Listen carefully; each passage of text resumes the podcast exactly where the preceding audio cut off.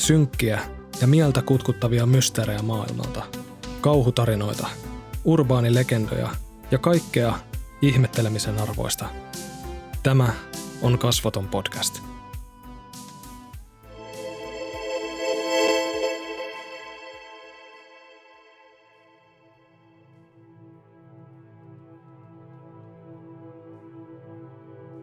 Enne. Etiäinen. Enne uni. Ounastus. Taito nähdä tai tuntea asioita, jotka eivät ole vielä tapahtuneet ja ovat vasta tuloillaan. Olen sivunnut aihetta aikaisemmissa videoissa, mutta ilmiö on sen verran mielenkiintoinen, että pureskellaan sitä vielä vähän lisää. Kerron tarinoita viidestä eri henkilöstä, joiden on uskottu omaavan ennalta näkemisen taito. Joskus kyse on toisen kohtalosta, joskus omasta. Vai oliko kaikki sittenkin vain sattumaa? Videon lopussa paasaan hillitysti Fintop 5-kanavan tilasta, sitä kohdanneesta haasteesta ja suoritetuista toimenpiteistä kyseisiä haasteita vastaan.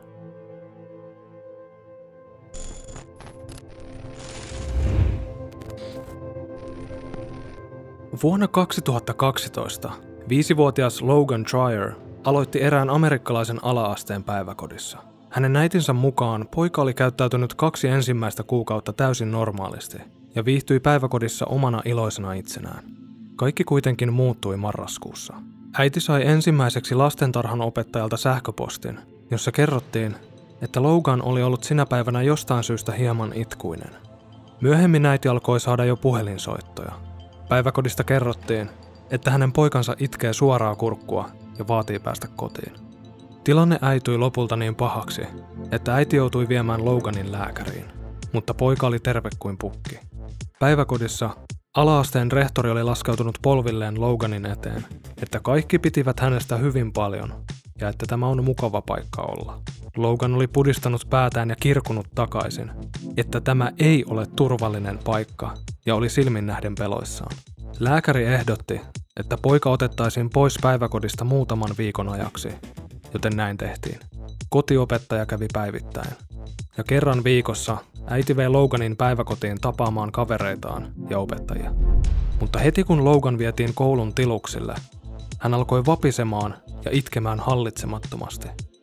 Poika ei pystynyt avaamaan edes silmiään. Olivat he missä tahansa muualla, niin Logan käyttäytyi aivan normaalisti. Äiti otti tämän tietysti hyvin raskaasti, sillä hän ei ymmärtänyt mikä hänen lastansa vaivasi.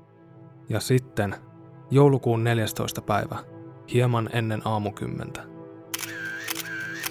Rehtori ja koulun psykologi, joka puhui päivittäin Loganin kanssa puhelimessa, olivat ensimmäisten kuolonuhrien joukossa. Sandy Hookin kouluammuskelussa kuoli yhteensä 28 ihmistä, joista 20 oli lapsia. Oppilaat sijoitettiin myöhemmin uuteen kouluun, ja Logan palasi itkuisesta ja vapisevasta pojasta takaisin normaaliksi iloiseksi itsekseen. Oliko kyseessä sitten vain merkittävä sattuma, vai onko Loganilla kyky nähdä tai tuntea jotain sellaista, joka on vastatuloillaan?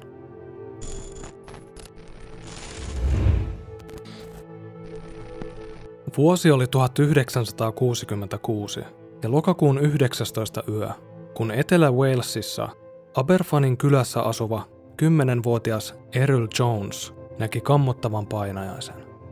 Tyttö kertoi äidille unestaan. Hän oli kävellyt kouluun, vain huomatakseen sen olleen kadonnut. Jokin musta oli peittänyt sen alleen. Tytön käytös muuttui omituiseksi seuraavan päivän aikana. Hän oli kertonut äidilleen, ettei pelännyt kuolemaa, sillä silloin hän pääsee Peterin ja Junen luokse. Nämä nimet kuuluivat tytön kahdelle entiselle koulukaverille, jotka olivat menehtyneet aiemmin. Kun tytön unesta oli kulunut kaksi päivää, Aberfanin kylässä koettiin onnettomuus, joka jätti jälkensä historiaan kaikessa kauheudessaan. Lähistöllä sijainneen hiilikaivoksen jätteet oli sijoitettu kylän reunamilla asuvan vuoren rinteelle.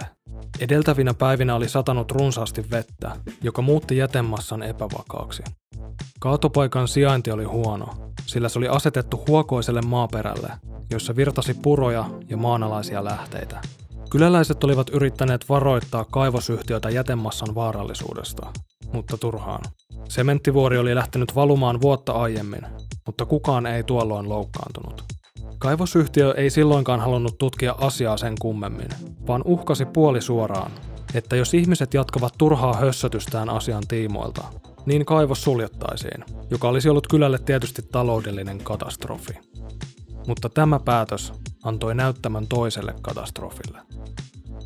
Kello oli 9.15 ja kylän alaasteen oppilaat olivat juuri aloittelemassa päivän aherruksia, kun he kuulivat jyrinää, joka oli voimakkaampaa kuin mitä lähistöllä olevasta kaivoksesta yleensä kuultiin. Maa oli pettänyt jättimäisen jätemassan alla, ja puoli miljoonaa tonnia sementtimassaa vyöryi nyt alas vuoren rinnettä ja kohti kylää. Jätemassa pyyhkäisi kylän yli ja tuhosi kaiken tiellään. Koulu jäi täysin sen alle. Onnettomuudessa kuoli 144 ihmistä, joista 116 oli lapsia. Ja yksi heistä oli Errol Jones. Tyttö, joka kaksi päivää aiemmin oli nähnyt unessaan sen, mikä nyt lepäsi onnettomuudesta selvinneiden silmien edessä.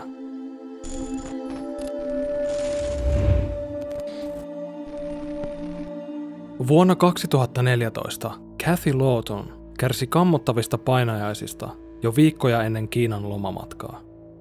Lähtöpäivä läheni ja Kathy muuttui yhä ahdistuneemmaksi, jopa sen verran ahdistuneeksi, että hänen ystävänsä päätti hankkia hänelle neljä kappaletta traditionaalisia Worry Doll-nukkeja, eräänlaisia lohtuamuletteja.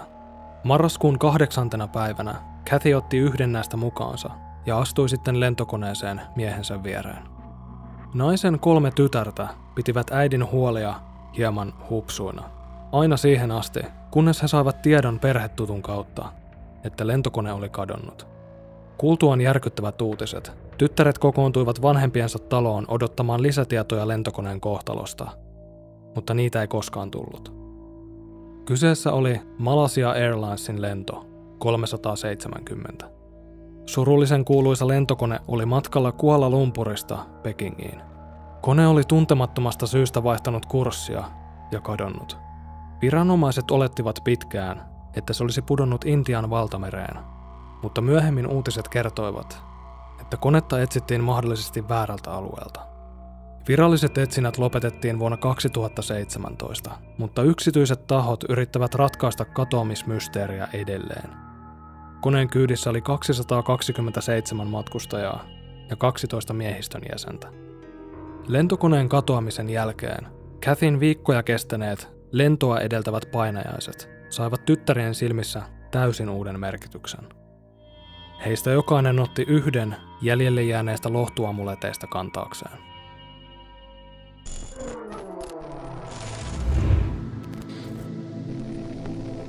Yhdysvaltain 16 presidentti Abraham Lincoln oli kuuleman mukaan varsin kiinnostunut unien merkityksestä ja että mitä niillä on sanottavaa tulevaisuuden tapahtumista, niin hyvässä kuin pahassa. Tästä esimerkkinä hän oli lähettänyt kirjeen vaimolleen, joka sillä hetkellä majaili eri kaupungissa heidän kymmenenvuotiaan Tad-poikansa kanssa. Kirjeessä luki, että Tadin pistooli pitää ottaa takavarikkoon, sillä hän oli nähnyt hyvin ikävän unen pojastaan. Lincoln murhattiin vuonna 1865, kun hän oli katsomassa teatterinäytelmää vaimonsa kanssa.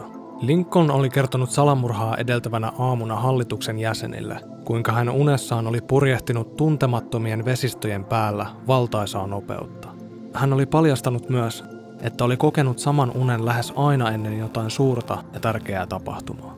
Tämän lisäksi henkilö nimeltään Ward Hill Lehman, Lincolnin entinen ystävä, kertoi kuuluisan tarinan siitä, kuinka presidentti näki ennalta oman kuolemansa. Tarinan mukaan, vain muutama päivä ennen salamurhaa, Lincoln oli jakanut unensa pienelle ryhmälle, johon kuului hänen vaimonsa ja leimon. Unessa Lincoln oli kävellyt valkoisen talon itäsiipeen, jonka lattialta löytyi sotilaiden vartioima peitetty ruumis ja ympärillä joukko surjoita. Kun hän asteli sotilaiden luokse ja vaati tietää kuka on kuollut, hänelle vastattiin, Presidentti on kuollut. Hänet tappoi salamurhaaja.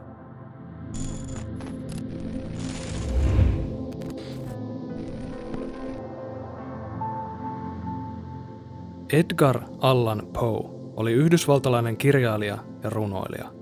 Miestä kiehtoi suuresti kaikki outo ja yliluonnollinen, joka näkyi selkeästi miehen teoksissa.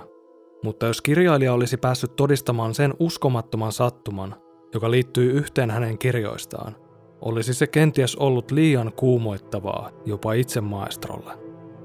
Vuonna 1838 Edgar julkaisi romaanin suomenkieliseltä nimeltään Arthur Gordon Pymin selonteko. Kirjassa Krampus-nimiselle laivalle syntyy tukala tilanne merellä, kun muonatarvikkeet ja juomavesi loppuu kesken kaiken. He onnistuvat nappaamaan kilpikonnan ravinnokseen, mutta lopulta he joutuvat vetämään pitkää tikkua siitä, että kuka miehistön jäsenistä uhrataan ravinnoksi kaikille muille. Epäonnen tikku osuu miehelle nimeltään Richard Parker, joka sen kummempia tunteilematta puukotetaan kuoliaksi. Pää ja raajat heitetään yli laidan, mutta loput Richardista syödään, ja se pitää loput miehistöstä juuri ja juuri hengissä, ennen kuin pelastus viimein saapuu. Sori jos spoilasin. Takaisin tosielämään.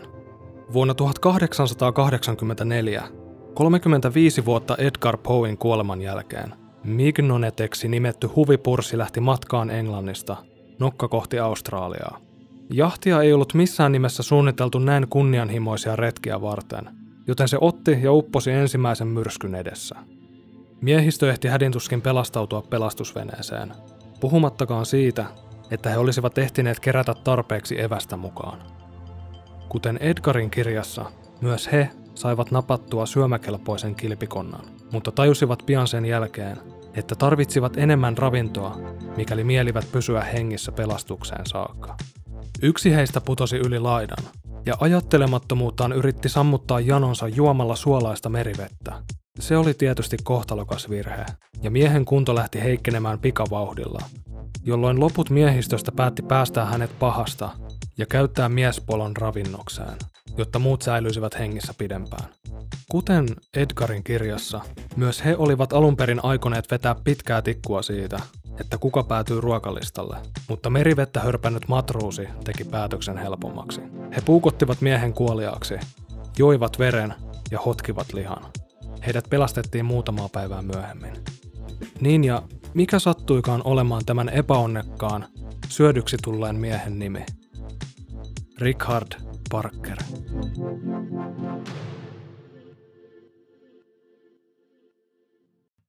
Tämä oli Kasvoton podcast.